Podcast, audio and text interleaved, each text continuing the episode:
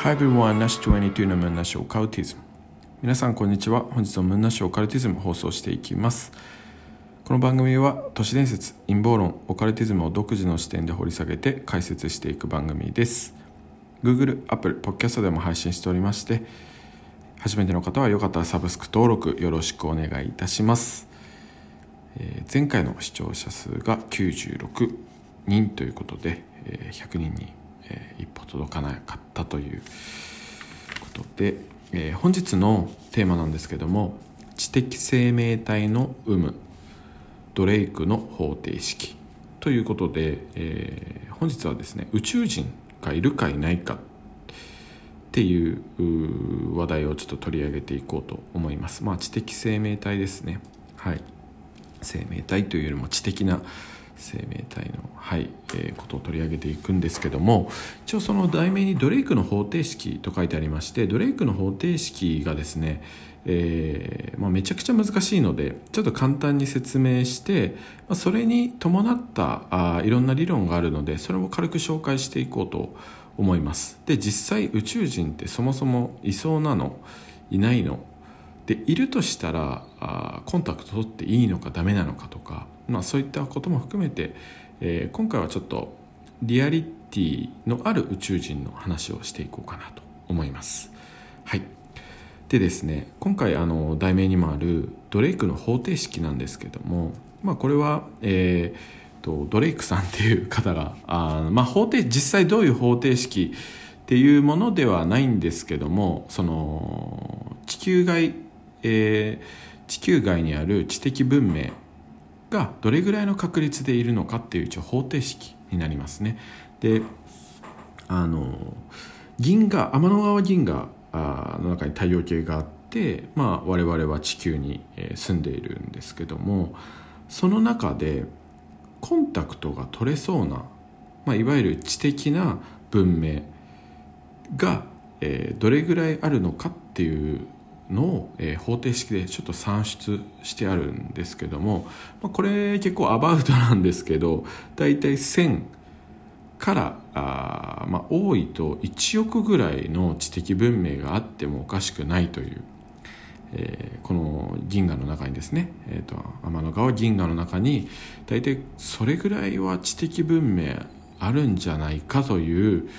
えー、これが方程式になりましてこの方程式がまあすごい難しい間、まあ、星がとてつもない数あるのでなのでまあそれを、えー、大体、えー、これで割ってこの文明がこれぐらいでみたいな感じ難しい方程式で大体1000から1億ぐらい、えー、知的文明があるという、はい、方程式になります。ただ天の川銀河でさえそれぐらいあるという方程式が成り立つにもかかわらず、えー、まあぶっちゃけ天の川銀河以外の宇宙を見渡したらもうかなりな数あるにもかかわらず、えー、知的生命体がまああるようなエビデンス、まあ、証拠根拠がいま、えー、だに見つかっていないと。まあこういう状況だったら知的文明が存在するかもみたいなあまあすごい、えー、まあ言ったら簡単にこの状態だったら生命は存在できるよねみたいなのをこの前あのえっ、ー、と金星かな？金星であの見つかったんですけども実際そういうエビデンスがあ取れることがほとんどほとんどというかいまだにないので、えー、ここで矛盾が生じてしまう。ということで、まあ、これフェルミのパラドックスなんですけどもあのこんなに星がいっぱいあるのに知的生命体の影すら見つからないっていうのがあとてもとてもあの不思議で、えー、矛盾しているパラドックス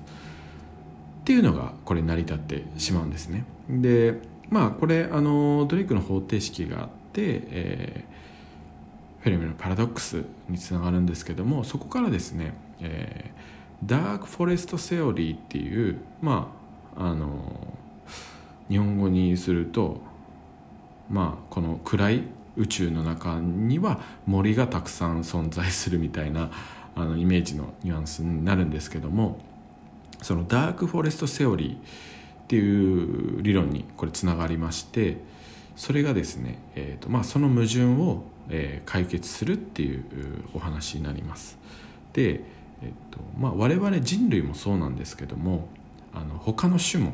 もし宇宙人がいたとしたらその他の地球外生命体もまず最優先に、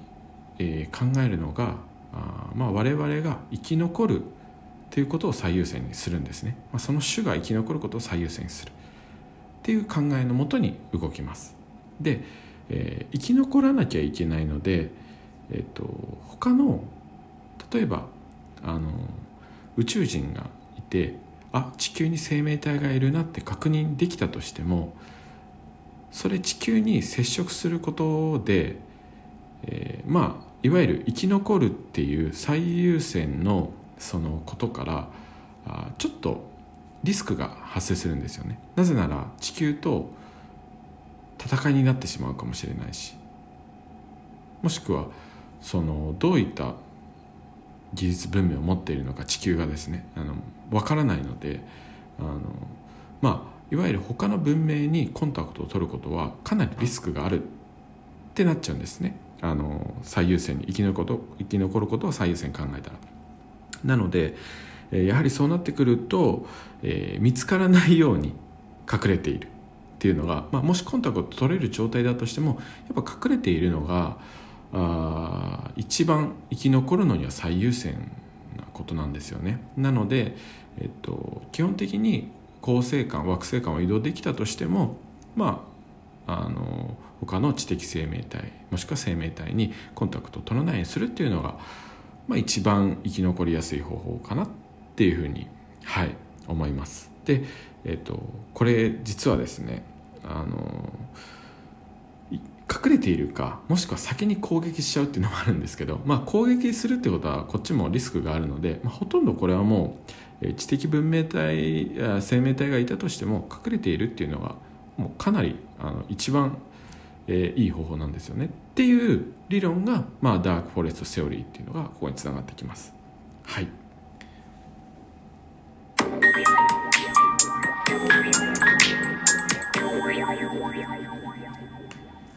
でですね、えー、このダークフォレストセオリ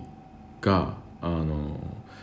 まあ、いわゆる見つからないように隠れている知的生命体がいっぱいいるっていうことでそうなってくるとまあ、フェルミのパラドックスは、まあ、そこに矛盾は生じなくなっちゃうんですよね。でこれですね地球にはですねあの知的生命体地球外生命体を探したいということでめちゃくちゃいろんな信号を送っている団体の方々がいるんですよ。であのいろんな惑星とかいろんな銀河にこう信号を送っている方々がいるんですけどもあのまあ有名なスティーブン・ホーキングさんが、えー、まあ本当にコンタクトは取らない方がいいよっていうふうに言ってて、えー、だってそれめちゃくちゃすごい強い悪い生命体だったら地球一瞬で滅ぼされるかもしれないしみたいな、まあ、ど本当にわからないじゃないかみたいなことを言ってて。なので、えーまあ、そういった学者の方がめちゃくちゃ多いんですね。なので基本的にはあの地球人の中でも実は他の別に知的生命体を探したくないというか探すことにめちゃくちゃリスクがあるんだよっていうことを、えー、唱えている方がかなりいっぱいいましてなのでそういった信号とかを地球外に発するのは本当にやめてくれみたいなあの、まあ、そういう抗議とかもめちゃくちゃ行われてます。はい、でスティーブン・ホーキングさんが言ってることが本当に一番まあ、この理論が正しければしっくりくるかなっていうことであの、まあ、生き残るにはやっぱ争いをしないことが一番じゃないですかだからあのやっぱりあの接触しない方がいいのかなと、うん、思います。接触しなければ争いも起こらないので。であの地球の中でもこんだけまあいわゆる宇宙の中に比べたらあのめちゃくちゃ狭いこの一つの星の中でも一つのえー、国の中でさええー、一つの団体グループの中でさええー、争いっていうのはやっぱ起こってしまうことなので。なのでまあそれがあの星レベルになったらそれはもうほぼほぼ争いは起こってしまうものだと思うので、なのであの本当に隠れているっていう、はい、ことがいいんじゃないかなと。スティーブン・ホーキングさんが言ってることが正しいんじゃないかなと思います。まあでもやっぱり宇宙人はいるんじゃないかなと思いますけどね個人的には。いてほしいですけどね。はい。でまあ、今回そのフェルミのパラドックスだったりとかあ、まあ、それを取り上げましたけどスティーブン・ホッキンスさんもまたあ再度取り上げて、えー、どういうことを言ってるかっていうのをお話ししていこうかなと思います。はい、でですね、えー、次回が、まあ、また何回かそのゲストの方を呼んでいろんなお話を聞こうと思っておりましてでちょっとですね某有名かなり有名大学の、えー、宗教学、えー、いわゆる神秘学も含めて哲学、